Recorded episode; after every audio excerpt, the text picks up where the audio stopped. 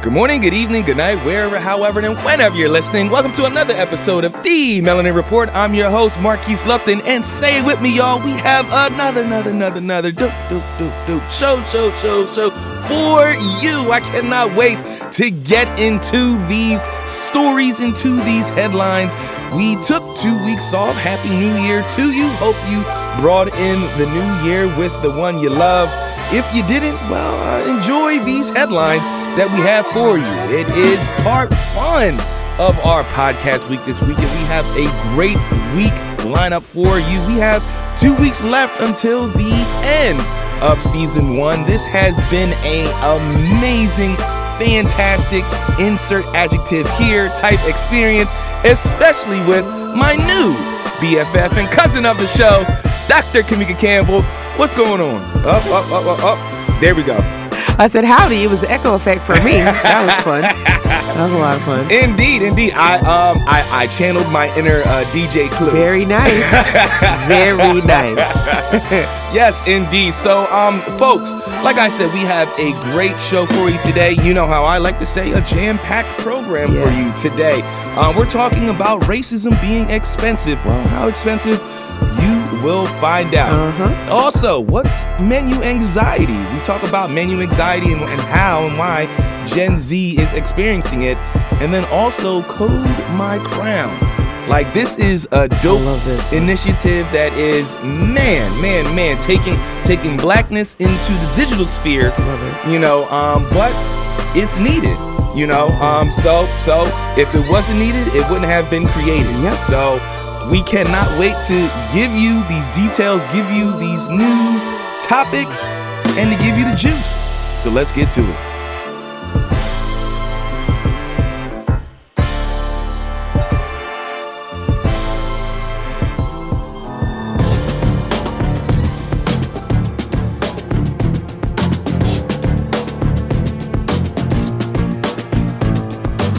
All right, our first story comes from The Root.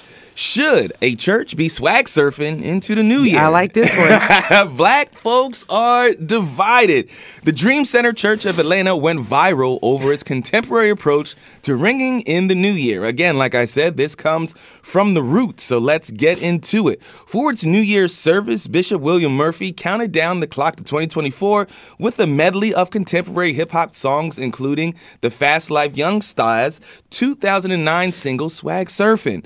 Murphy and his congregants did the popular swag surfing dance as the cut from the Stone Mountain, Georgia based group piped through the facility. While such a festive celebration to ring in the new year would seem in- innocent anywhere else, Murphy is catching some heat for playing the song in the house of the Lord, especially since its lyrics include.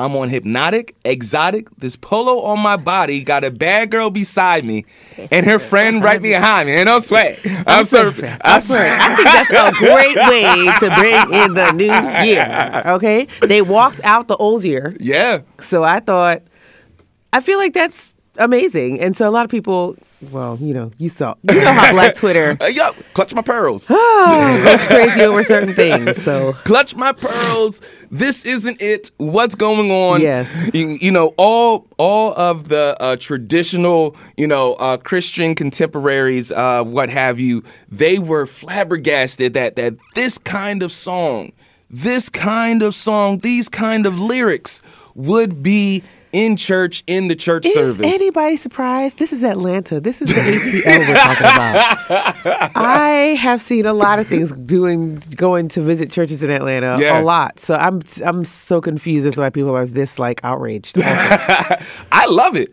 I think it's great. I, I, I mean, uh, um, I have some um, points here that we'll uh, get to, but um, but I love it because I'm looking at this as all right. You know, it's it, it's it's obvious that church needs its folks to come back. Yeah. You know, um, um, it, it's obvious that the pandemic played a part in the decrease in the um, church attendance. Oh, yeah. Especially since now more folks are going to bedside Baptist. Yes, absolutely. you know, so uh, so this I look at this as a way to get the congregants excited to uh, to to come to church and also to welcome a friend. Imagine how many you know millennials our age that are like, "Yo, look, let me let me show you the video from my church service last night," Oh, yeah. and then you see the whole crowd swag surfing. I'm gonna be like, you I know what? might want to go to that church. that looks all right. Yo, yes, looks all right. right. I'm I'm I'm going to at least try it out. And I feel like we have already welcomed swag surfing into the hymnal, you know, of the black church experience at the very least. I feel like it has become a hymn.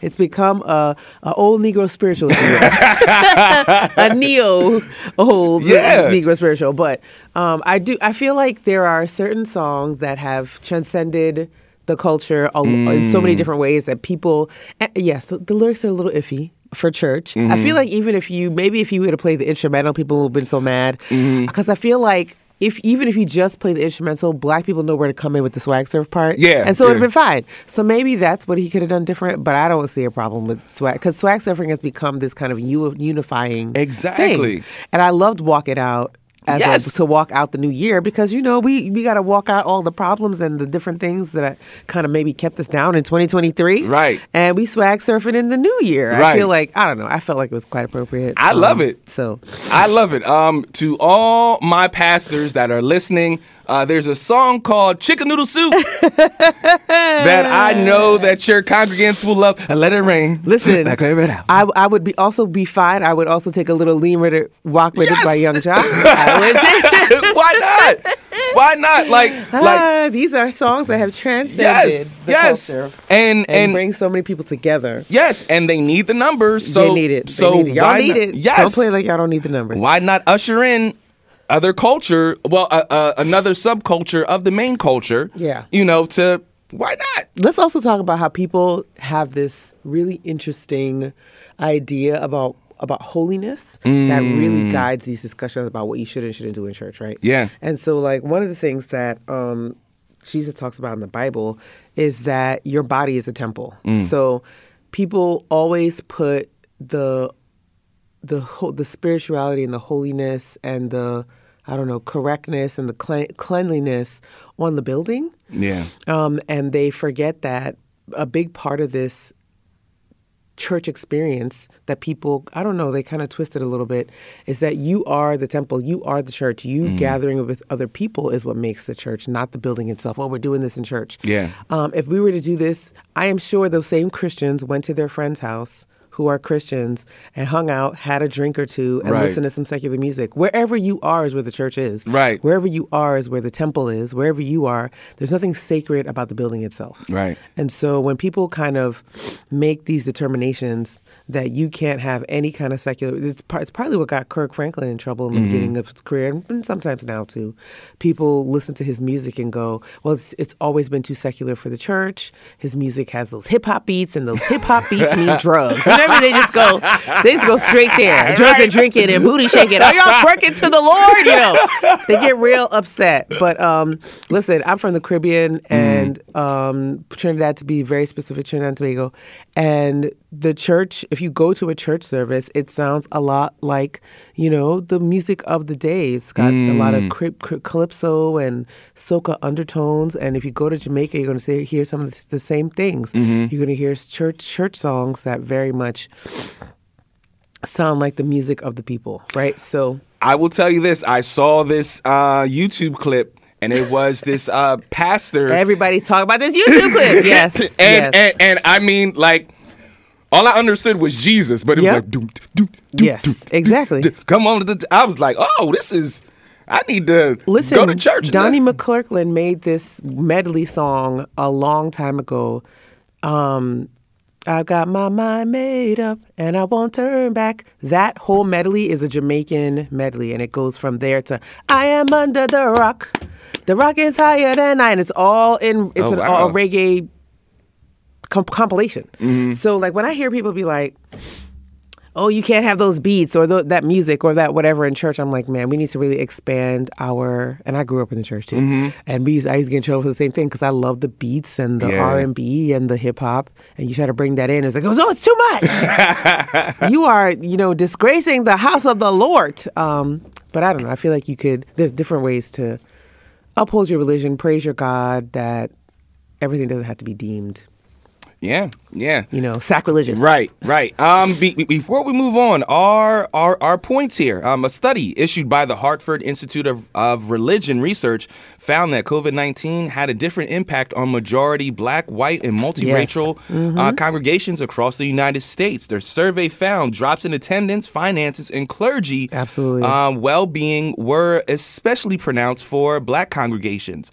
While 65% of white congregations say their finances stayed the same or improved since 2018, only 50% of black churches could say the same. And black Americans are more are more religious than the American public as a whole, and roughly 60% of black churchgoers attend a majority black church.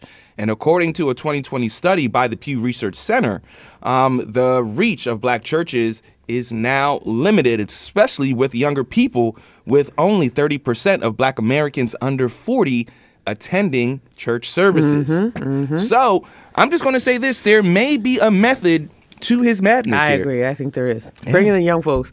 And and listen, I I always ask this question, where is the line for folks? Like Mm. if you listen to three hip hop songs, are you going to hell? is it three? like where is the because y'all be like, oh, if they listen to this, oh, their mind isn't or where is the line? What's the limit? What's the limit? because we, we oh not in the house of the Lord. Do you know all the people in the house of the Lord? How many things may or may not have happened allegedly with them that y'all may call sins? Right. Like everybody. The Bible even says that everybody falls short of the glory Yeah. of God. Every single person. So I don't know. I'm not. I first of all, if I really tell you my real opinion, but I'm gonna save it for another show.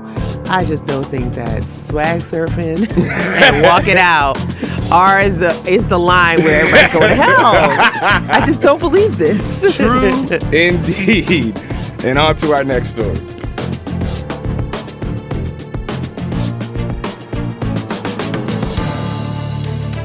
And our next story Code My Crown, the free guide for coding black hairstyles in video games. This comes from Blavity. I love this one. Yeah, yeah, me too. So let's get to it. The, the lack of diversity in video games has been a long-standing issue in the industry. Black gamers play for fun, community, and self-expression. However, the depiction of textured hair and protective styles remains limited. Black characters are often highly stereotypical and not representative of their real-world counterparts. Dove, an open-source Afro hair library, launched Code My Crown, the world's first complete and free guide for coding textured hair and protective styles in video games to combat the issue of representation. Code My Crown is an instructional guide for coders and developers to code more diverse, true to life depictions of black hairstyles. The 3D designs ensure more representation in the virtual world of gaming, and they say often if black artists are asked to create something representative of their culture, they are not given the autonomy and agency to create something authentic and representative. They're asked to recreate someone else's idea of blackness. And this comes from the owner of open source, uh, the Afro Hair Library, and lead contributor for Code My Crown. So let's get into the um, conversation right here. Me, myself, I am a gamer Okay. and mhm. and I have I have always hated always hated especially in the basketball games I have always hated how they would have our hair you know how how, how they would have our braids how they would have Yep. our locks mm-hmm. like it it it, it looked sloppy it looked or it um, looks if in the early days it looked like it would give you that one little helmet afro. yes what what was that? yes on all the games, on all the the the wi- the the NBA 2K back in the day, all of it. Yo. like just one helmet head of, of hair, no lineup no lineup, no texture, just one block, Yeah. a brown block, a brown a brown rounded block. What? Meanwhile, y'all have managed to put in every swoop and detail and cowlick Yo. on the other players. I'm just like, how does this work? yo the mohawks were impeccable impeccable, impeccable. I'm I'm I'm they couldn't get a corner right to say they like. They still can't get it right. Yo, yo, at least, at least now for PS5, like they have the hair flowing. Yes, at least. I'm, at I'm least. like, man, man, but uh, but I'm I'm looking at this. Um, uh, one, I'm looking at the job front. I, I'm I'm like this could be a whole new Yes. job you know job feature uh, job opportunity just in the world of gaming Yes, because absolutely. gaming it's it's a billion dollar industry It's a huge industry. you you know and and i'm i'm looking at this as okay well now there there'll be this you know unfortunately but fortunately there'll be this little group you, you know that will be in charge of the full scope of of uh, protected hairstyles in the world of gaming Agreed. Yeah. um, um, one, I'm here for this. Love it, love it. Uh, two, though, it's 2024, As we know. and it and it just feels like you know we're we're just now getting to this. Like I don't want to be the the um cynic here, but but just to add some um you know cynicism to this, it's like yes, this is great, but video games been out For for a long time. for a long time. and black ti- people have been playing them for a for, long time. for a long time. oh goodness. You Yep. know, and, and this misrepresentation has been happening for this entire time. a long time. Like I'm I'm thinking back to even, you know, Sega. You know, Sonic Sonic's hair was always great. Tails hair was always great. Yep.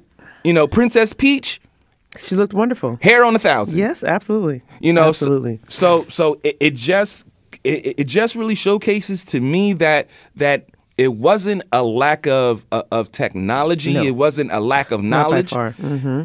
It was a lack of care. That's right. Lack of care, lack of wanting to, lack of wanting to put in the effort to figure out something that may or may not be foreign to you. And we see this, it's kind of been the theme of the, sh- the season with a lot of the stories we're covering about how people are just now figuring out how to do a lot of things in black spaces. Yeah. Um, pertaining to black people, pertaining to pertaining to black representation, even in hand washing devices. you know, like you know, we've talked a lot. I mean, this has been a kind of a recurring, exasperating Yeah. theme. You know, um, I something that when I read this story reminded me of the there was it was a little push on TikTok. You know, TikTok has its little trends every every so every day is a different trend.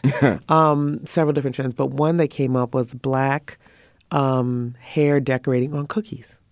Oh. I know. So th- it's it's been all the craze because you would see these cookies, and again, you would have helmet helmet. Yeah. yeah. Or, you know, and it's another it's another kind of niche representation space that people don't think about. So they don't think about like, oh, I, I if I'm going to buy a holiday cookie, a, a black woman holiday cookie, I don't want it to be, you know, just you know, helmet hair, brown number forty one. That's not right. um, so you know, this is this has been uh there's been a couple sisters on Facebook, uh, another white lady on TikTok, um, a couple more people on YouTube, and they have these natural hairstyle cookie tutorials where they go through how to make texture textured black hair on cookies and how to draw in twists and cornrows and all these different things.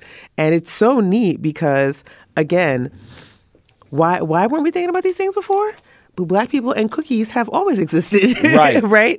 And um, these kinds of beautiful representations. I wish I could show you guys, but um, they have a whole bunch of. There's one I'm looking at that has even beads and showing the curlies and twists and cornrows and poofs, and they're making these. You can see this, Marquis. It's really nice. So like, Oh, those are like cookies! It's really cookies, right? Oh, like man. for real cookies with the beautiful hairstyles. I love that. I know. So like, but the the level of detail that you're seeing across these different art forms, from video games to to icing a cookie, um, are, are you just have not seen. A lot of people talked about the pandemic being a kind of a catalyst for that. Mm-hmm. People figuring out things during the pandemic that they hadn't figured out before. Mm. One because of pandemic, and two because of the uprisings and different things that were happening during the pandemic, Right. and the Black Lives Matter movement really flourishing during 2020. Mm. Um, so people started to pay attention to different types of black representation way more than they had before. Yeah. Um, so I think, you know, coding in video games is long overdue.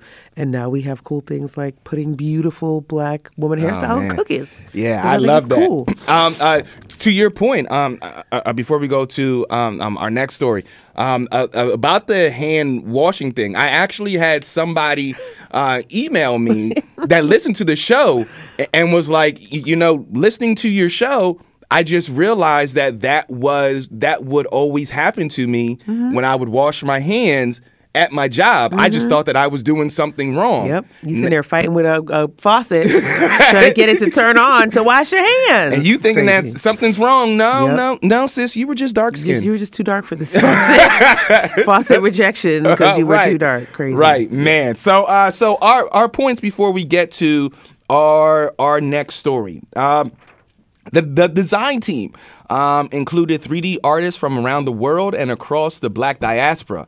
The designers behind the project faced the challenge of creating 15 original 3D sculptures of textured hair with no templates. Wow. And each sculpture um, uh, came with uh, comes with a step-by-step instruction, 360 degree photo mapping, and cultural insight, so that any developer anywhere can better model and represent textured hair and styles in the digital world. That's awesome. Many Code My Crown artists are self-taught, mm-hmm. and that that that is that is dope. That That's is dope. very awesome. Uh, uh, and um and they have um they they, they have such hairstyles now, um such as braid outs, Yeah. wash and goes, Wow. two strand twists, um bantu knots, afro puff ponytails, and so much more. Fancy. I am I am I am all for that. Like Very fancy. like like look, I I want I want my character in um in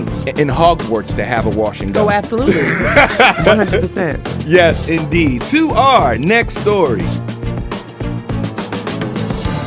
Our third story of the day. What's menu anxiety? Gen Z is apparently suffering from the phenomena. This comes from Blavity, another one.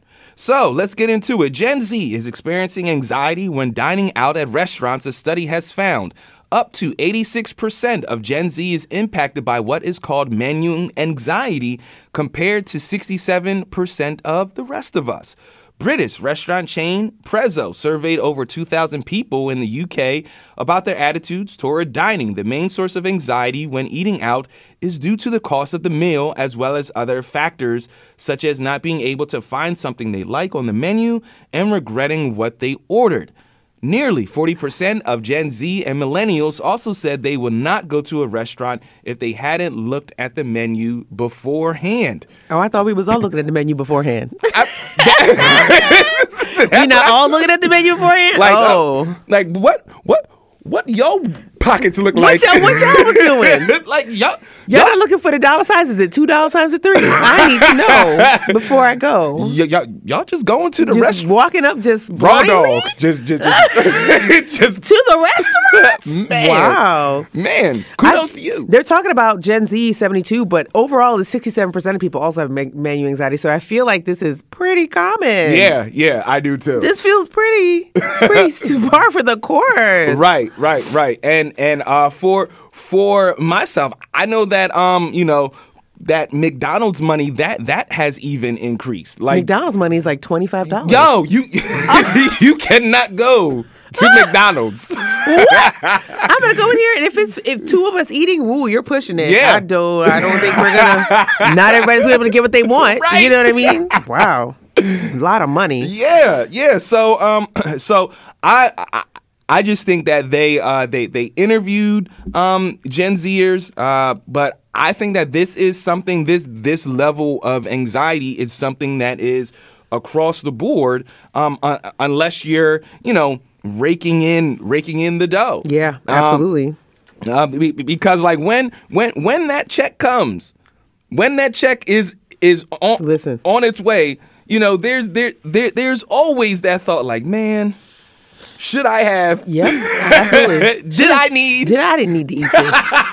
oh, and- oh, and you know, you know, people always talking about tipping, oh, and yeah. that becomes a whole other thing. And I think a lot of people, they, we kind of, a little bit they touched on it, but people also avoid going out and avoid doing certain things because they don't want to tip. Yeah. And you know, I always say if you don't want to tip, don't go out to a restaurant because I feel like that's only fair. Yeah. Um, but other people, you should go out and support the workers. I was like, but then y'all gonna get mad if I can't tip. Right. And I don't want to do that. I don't want to eat the food and then not be able to tip you. So I try my best only to ever go out when I know I'm in a position to tip. Right. Um, because that that that adds at least twenty percent to my menu anxiety. you know what I mean? So yeah. like, yeah. yeah and and, and i i even found found myself like even even with the uh 15% off gift cards and everything like that that I'm still not going to these Still not places. going. Like I got um. Mm-hmm. yeah, yeah. Like I'm, I'm I'm about to expose myself here, but uh, back back in June, back in June of uh, 2023, I got uh, uh, two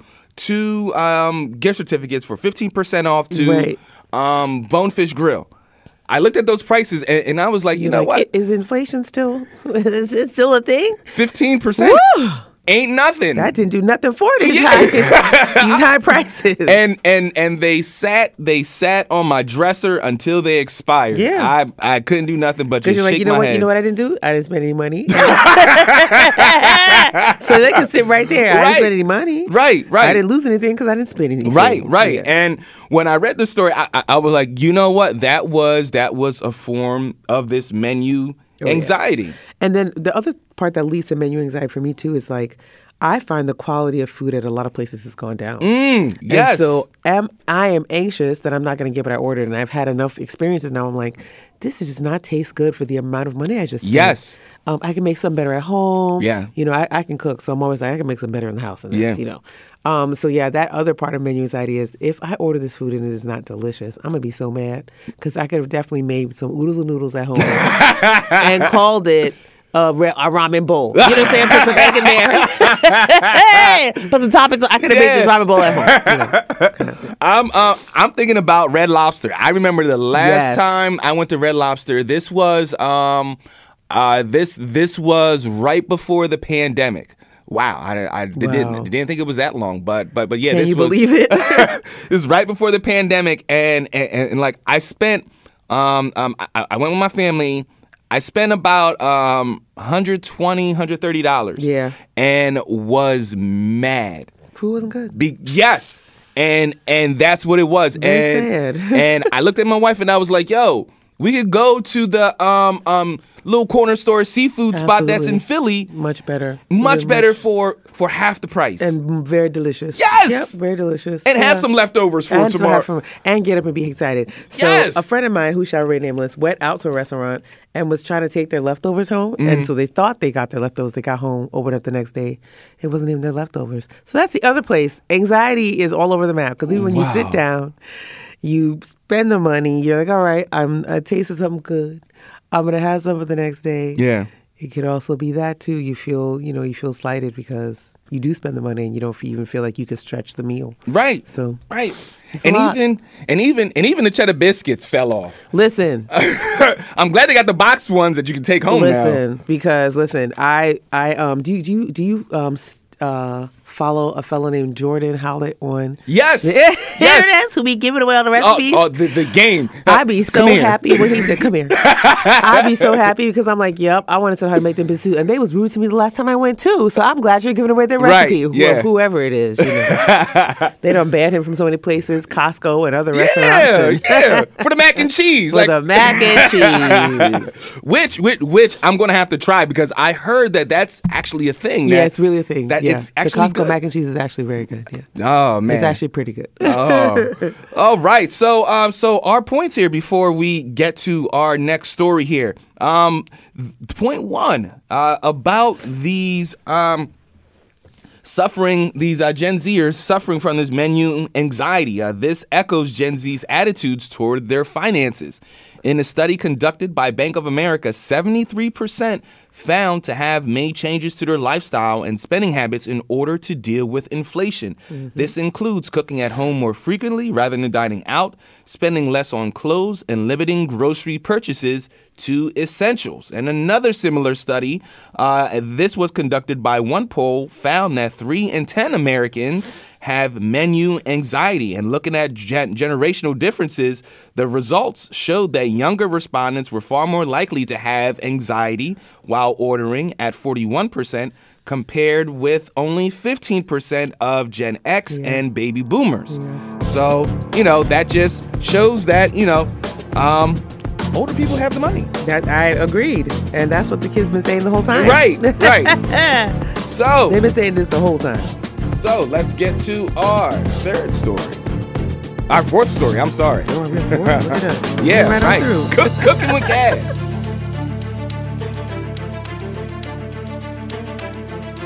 our fourth story of today takes us to Chi Town and the discussion of reparations. Will reparations reduce crime rates? Well, Chicago Mayor Brandon Johnson thinks so. This comes from Black Enterprise, so let's get into it. Chicago Mayor Brandon Johnson hopes reparations will reduce the violent crime rate of the Windy City.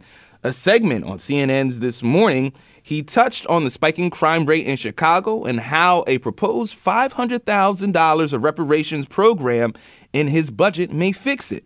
Host Poppy Harlow touched on recent statistics, revealing violent crimes are up 17% regardless wow. of a drop in murder rates. She asked, Are Chicagoans going to be safer in 2024? Wow. Johnson responded by saying, well, that's dependent on the government's response to the full out community safety plan and critical investments.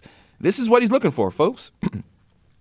a quarter of a billion dollars to address homelessness, 100 million for violence prevention. Mm. He said we added 80 million more dollars to our youth employment program of which we hired 25,000 wow. young people just this summer uh, he listed as investments. He says that that's a 20% increase from the previous year.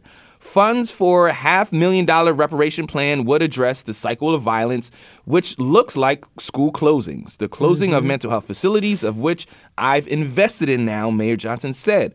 We're going to open up two mental health clinics that were closed from two previous administrations ago.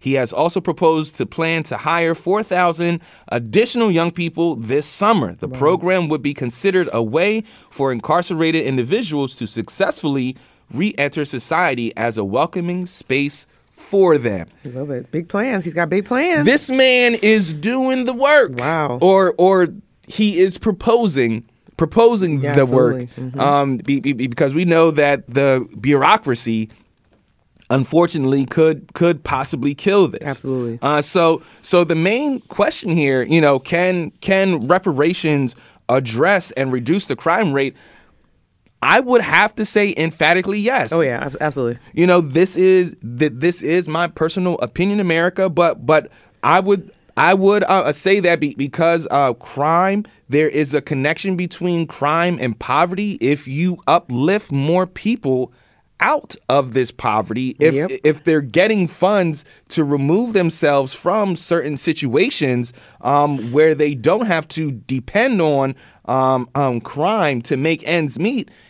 Yes, mm-hmm. yes, yes. You know, um, if if if I'm a young man and if I'm seeing my mother, if I'm seeing my parents, if I'm seeing my guardian struggle, I mean struggle to to the point that lights are off, heat is yeah, off and everything yeah. like that, when I come of age, I'm going to try to remedy that. And at my young age, if if if I'm seeing, you know, ways to remedy this is is only through gang culture and wow. and and um and and selling drugs, then that's what I'm going mm-hmm. to do. But with this, this now offers another opportunity to possibly help. Employing mm-hmm, these mm-hmm. kids will hopefully hopefully de- detract them from from this street life. Of, of course, it's not a cure all. Yeah. But but now you're offering another opportunity to make funds for them to help their family because that's what a lot of these kids are doing. Right. Absolutely right. Um, this this harkens back to the universal basic income mm, conversation. Come um, on, right? And so, no no country in the in the world has universal basic income anymore.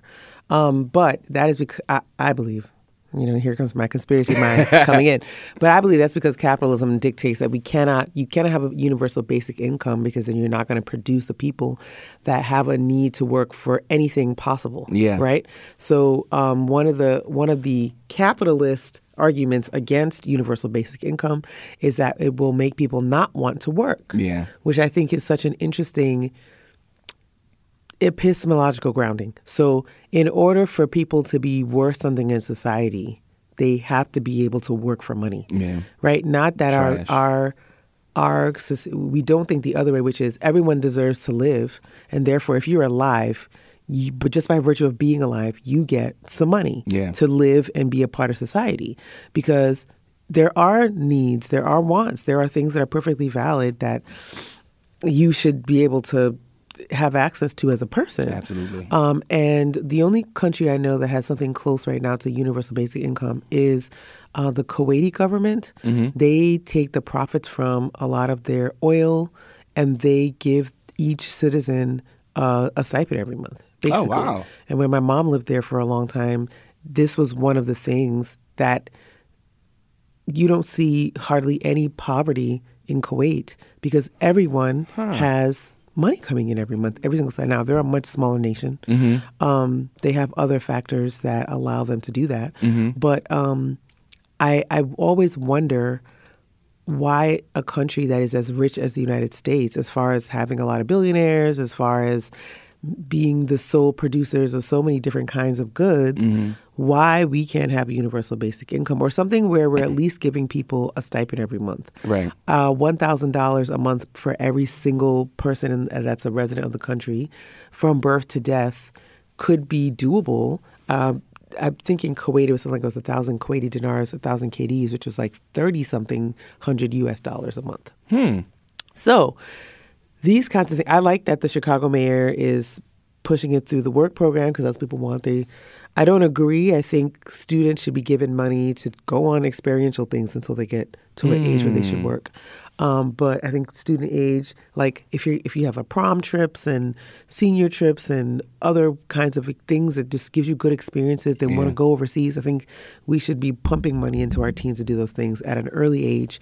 Give them an early taste for life experiences. I feel instead of just saying, "Well, we're going to train you to work," and that is how you are always going to exact your value in the society is by comparing yourself to a good worker, a, good worker. Yeah. Again, but I do like that. I do like this idea of having of money solving the problem. People have talked about influ- influxing cash to poor people for years and how it does solve a lot of issues. Yeah. Um, and one being that we've made poverty a crime. So people stealing um, for their basic needs has become a criminal thing, even though you don't want them to have abortions. You don't want them to give up their kids to the system. You want to slam parents who don't have enough to take care of, of their families Yeah. um, without saying, well, if you are contributing literal workers and literal thinkers and literal doers and art- artists by raising families, that's something that we want to invest in as a nation. We talk about it all the time, but we don't. We talk about who's a bad parent. We talk about who's a bad caregiver. We talk about we don't take care of our elderly. Our elderly should be should never have to wait on Social Security to Right. have a basic income.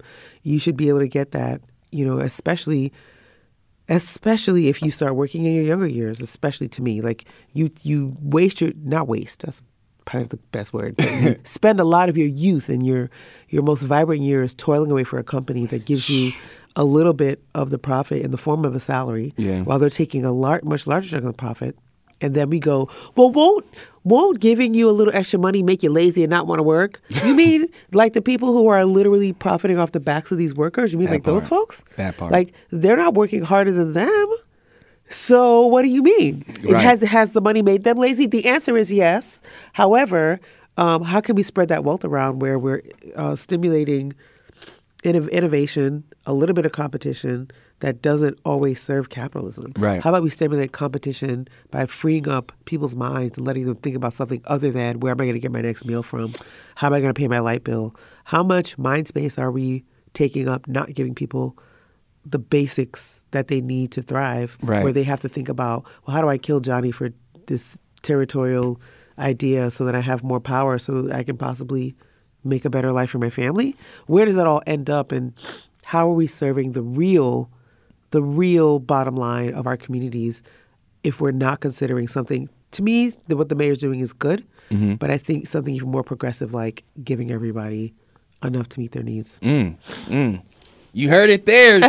Dr. K dropping the knowledge. I I love it. I love it. You may have to rewind and re-listen because there's there's a lot of great nuggets I in there. he meant I went I went on a rambling rant. I'm sorry, but I definitely be. I'm very passionate about one of those. yes, those yes, yes. yeah. I love it. I love it. I love it. Um. Uh, so so our points before we uh head head on to our next story, and I'm serious about that rewind. There there there's some great stuff in there. You might want to rewind right now. I'll give you two seconds to rewind.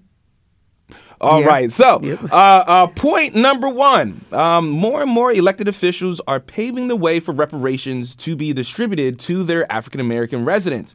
Governor Kathy Hochul, uh, a Democrat, uh, signed a bill in early December 2023 to create a state commission that will study New York's history with slavery and how it impacted African Americans. Evanston, Illinois will be the first city in the country to pay reparations to its black residents. The city is projected to distribute $25,000 each to almost 140 residents by the end of last year. And our point number two here of the nation's cities with populations above 1 million residents, Chicago has the sixth highest poverty rate, and that's behind Philadelphia, Wow. Houston, San Antonio, New York, and Dallas. San Francisco and Austin, Texas have lower poverty rates than Chicago, despite considerable media attention to their homelessness crisis. And that was a surprise Wow. to me. So let's get to our fifth and final story.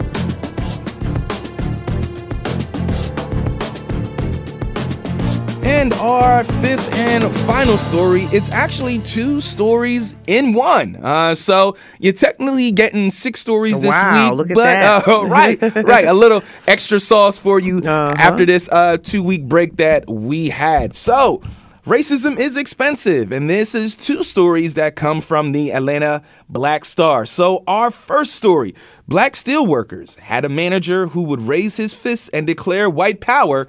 That company now has to pay $500,000. Yeah.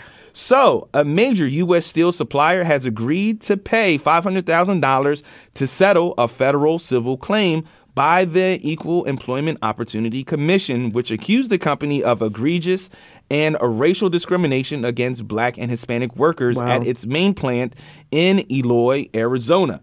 The lawsuit filed in U.S. District Court in Arizona in September 22 accused Schuff Steel Company of racial harassment and retaliation after employees said they were forced to work with a manager who repeatedly ridiculed Hispanic workers from not speaking good English and who raised his fist and declared white power Oh in front of black employees. Jeez. Man. Um, so employees also claim the plant manager. Now, mind you, this is a plant manager identified in court papers obtained by Atlanta Black Star as Travis Bell regularly used racial slurs to intimidate them, including the N-word toward black workers and derogatory terms like wetback to describe Hispanics. Oh, my goodness. And this is according to legal action. So that is that is our our, our first one right there. Our second one the University of Washington, white University of Washington police officers allegedly called black colleagues racist slurs. Jesus. Now the college is ordered to pay, wait for it, $16 million. That's it's expensive. That's Racism expensive. is expensive. So, Y'all gonna y'all gonna stop the wedding, huh? Okay. Uh, so, a jury has awarded five former and current black University of Washington police officers a $16 million verdict in the racial discrimination lawsuit against the college. The verdict came in on December 22nd following a six week trial against the University of Washington Police Department. Six week trial Six too. week. Wow. According to the Seattle Times, testimony at the trial revealed multiple instances of racism and hostility aimed at the plaintiffs Russell Ellis Jr., Gabriel Golden, Hamani Nolan, Damian Taylor, and Corinne Young. The lawsuit states that the UWPD officers were subjected to widespread acts of racial harassment and discrimination within the UW Police Department, including the use of the N word. The officers said they were also subjected to racial stereotypes, physical intimidation, and other racial slurs, while white officers received preferential treatment that the managers of the university were aware of. Oh wow. The complaint also accused management of threatening black officers who reported misconduct and of blocking their promotion attempts. So going to uh, Widespread, yeah. systemic Sis- racism. yeah, yeah, from- as people have alleged for police departments for I don't know 50, 60 years. forever. uh, uh, this this this is this is uh, uh, something that um that that I have spoke about in the past of of you have to hold two spaces as as as a black cop and then sometimes those two spaces don't intermingle You know, so so here these are the these are black officers. They're black. They're holding that capacity, and they're police officers. They're holding that capacity, and we're seeing that this time, it just didn't mix. And and and then there were intimidation tactics, Right. Um, and and there were career tactics to stop these individuals from telling the truth Yep, absolutely. this is what we mean when we say it's it's systematic, Systematic, yeah. racism that that that this that the system is using your race to discriminate against you. So um a- again, uh, um looking at this, I'm glad that they got their money. Um 16 million dollars. Racism as you see here is expensive because the other company had to pay $500,000. Okay, and that's one company. Yeah, but And the police department, that's 16 million. Woo, that's 16 that, million. that is that that's significant. But uh, uh, well, not but and I would like to see more of this because this Absolutely. is how I, I, I feel that, that this is our next wave of of attacking racism and and uh, racial type situations is hit him in the pocket. He got him in a pocket. Um, we just had a case with our Dauphin County prisons here in in um, in Dauphin County Mm-hmm. where um, the young man who a young man who was killed by the prison guards in 2021, I believe. Uh, they just settled with the family. Settled. They didn't go to court. Yeah. with the family for four point two million dollars. Um, three hundred and eighty or three hundred or so thousand dollars, which came out of taxpayer dollars. So yeah, it's expensive. Yeah. And he he died after being suffocated by a spit bag. Oh my gosh. Oh man. So What I want to know, um, uh, and and I hope, um, um, I, I, I hope Atlanta Black uh, Black Star, the, the, as a follow up to this, uh, what I want to know is what happens after. oh oh, I always want to know that. Yeah. You know, um, uh, are these people being fired? Um, and and then in their being fired, are they also being blackballed? right? You know, No, do- a lot of them are. A lot of them go to other police departments. Right in And in, get a job. in in almost the same jurisdiction. Absolutely, very close by. They'll go to the county over because now this this person, like a Darren Wilson, That's right, like a Darren Wilson. this That's person is looked at as a rock star. Yep.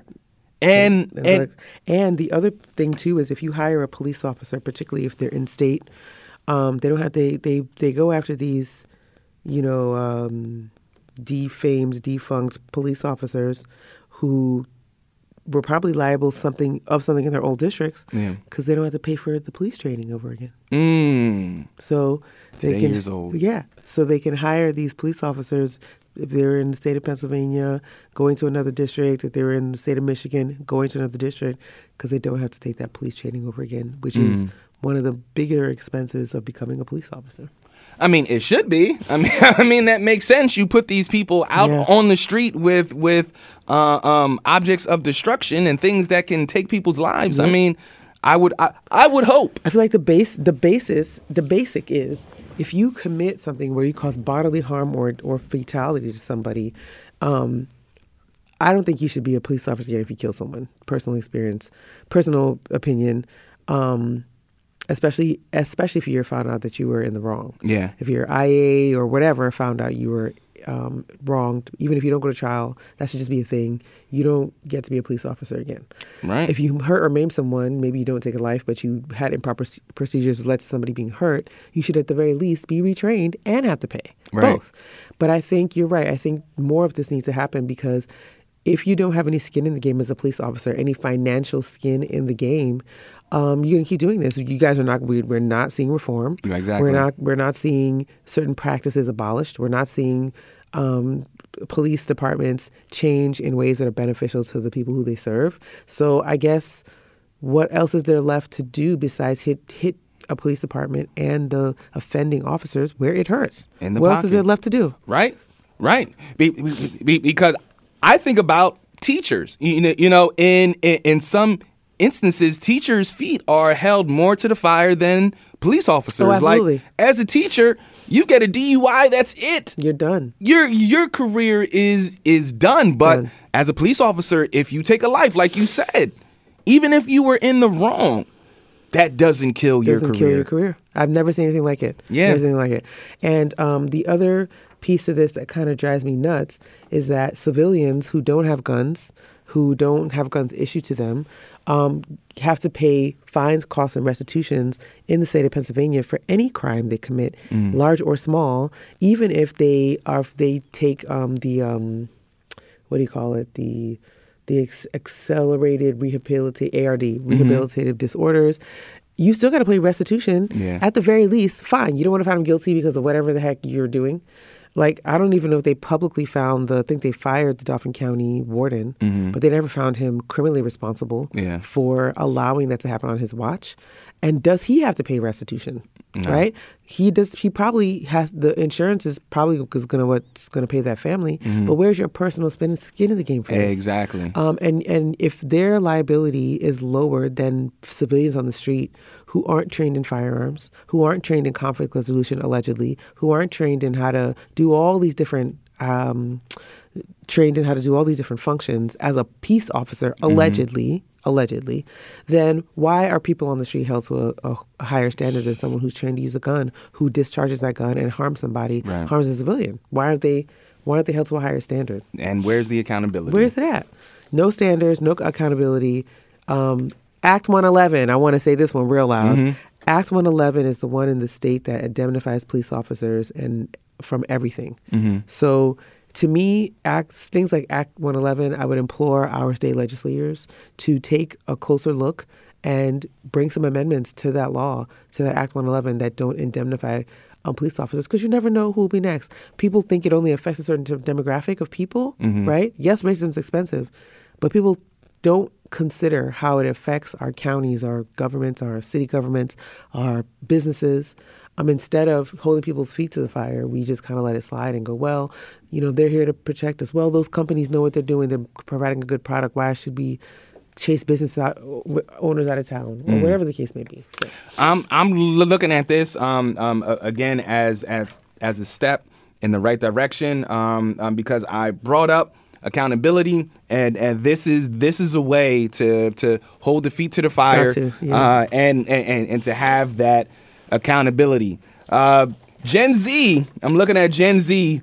Things things will change by the time Gen Z is 40. because because Gen Z is not having it. So Oh, not- they're, they're not they're not with it. Not at all. So so our our final uh, point here before we wrap things up on this Monday's glad to be back. Um, the harassment dates all the way back to 1998, according to the lawsuit, when one white sergeant distributed flyers with negative racial stereotypes and jokes at a roll call after a black officer complained about the flyers and the general culture of hostility toward black officers internally, the sergeant was put on paid leave to take diversity training. However, the racial slurs and misconduct continued. The lawsuit claimed the UWPD trainings are not taken seriously by management. And Wow. and I want to know, I want to know how many other police departments around the country have this same issue and these same shortcomings. So, on that note, we are going to put a pin in it. This has been This has been great. Yes, this has been therapeutic. I feel like this show was a little spicy. And I love that. I love that. Need a little spice in your life. I love that. Before we head out, Dr. K, church announcements. What you got for us? Well, we had the commissioner's um, inaugural celebration at um, XL Live last night for Dauphin County. Congrats to Commissioner, the Honorable Justin Douglas, the newest commissioner of Dauphin County. So we had a couple hundred people come out last night, celebrate. Um, we heard from some great folks. I was the hostess with the mostest. Um, we had a great night. Um, Black News Beat is off this month. We will be black for back for Black. We'll be black in Black History Month too, but we'll be black back for Black History Month. black back for Black. I'm not gonna say it. um, and we're gonna have our one year. Our sorry, our season four anniversary and celebration is gonna be at the end of the month. So we're very excited. Um, our first show back is gonna be, I think, on Valentine's Day. Pretty sure. Ooh, all So right. that should be interesting. Um, And what else is happening? YPOC, for all intents and purposes, are taking the day off, the month off as well. Where Juneteenth planning is in the works. Yes. we're gonna have some exciting announcement and events coming up as we lead into that. I have been slated to do a um, situating Black Harrisburg, the the religious slash Black Church edition, at the um, the the Market Square Presbyterian Church next month. Mm-hmm. So I'll be doing a program on that um, on February 24th. Oh, All right. So that's going to be really cool. And yeah, just you know, those are our church church announcements. The honorable mention to a couple of stories. Um, we, we didn't get to talk about Claudine Gay at Harvard. Oh, yeah, and, yeah. You know, that was that's a lot, and we didn't get to talk about Ti. We didn't. So there's a lot of things Yeah. we didn't get to talk about, but um, yeah, we didn't get to talk about that five billion dollar Google. Oh. There's man, so much yeah, we can talk yeah, about. Yeah, So we'll hit y'all next time with that kind of stuff. But um, yeah, keep you guys' ears and eyes peeled. If you're gonna send Marquis and I stories, send them early because we get them like the second before we are supposed to air the show. Yeah. and then we can't do anything because we already picked the story. Marquis already picked the story, so send them early because we got we always want things to talk about. Indeed, indeed, indeed. And and on that note, folks, we have a great show for you on Wednesday and a greater show for you on Friday. Friday, we're going to be talking about Black Twitter, uh, and and and I have a group of Gen Zers coming on. Oh, that's gonna be nice. Um, uh, to talk about Black Twitter and the influence of it and. Has it lost its luster? Uh, we Right. we are coming up on our 50th episode. Uh, we are coming up on the end of season one of the Melanin Report. This has been nothing short of amazing. It's not over yet, just the uh, end of season one. So I believe this is episode 45. So we have about five more episodes until we get to that 50 mark. And then uh, we'll take our, you know, proverbial Kaepernick knee. Yes. And and then That's we'll right. come back bringing you uh, everything that you need, everything that you wanted, and everything that you did not know exciting. existed. yes. This is the Melanin Report. I am Marquis Lupton. Trust your dopeness and enjoy these sounds from this artist. And we'll see you on the other side. Peace.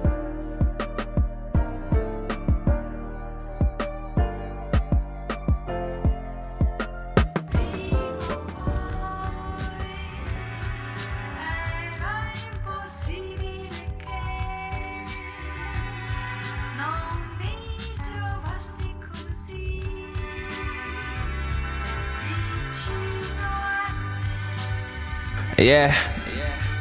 Technique.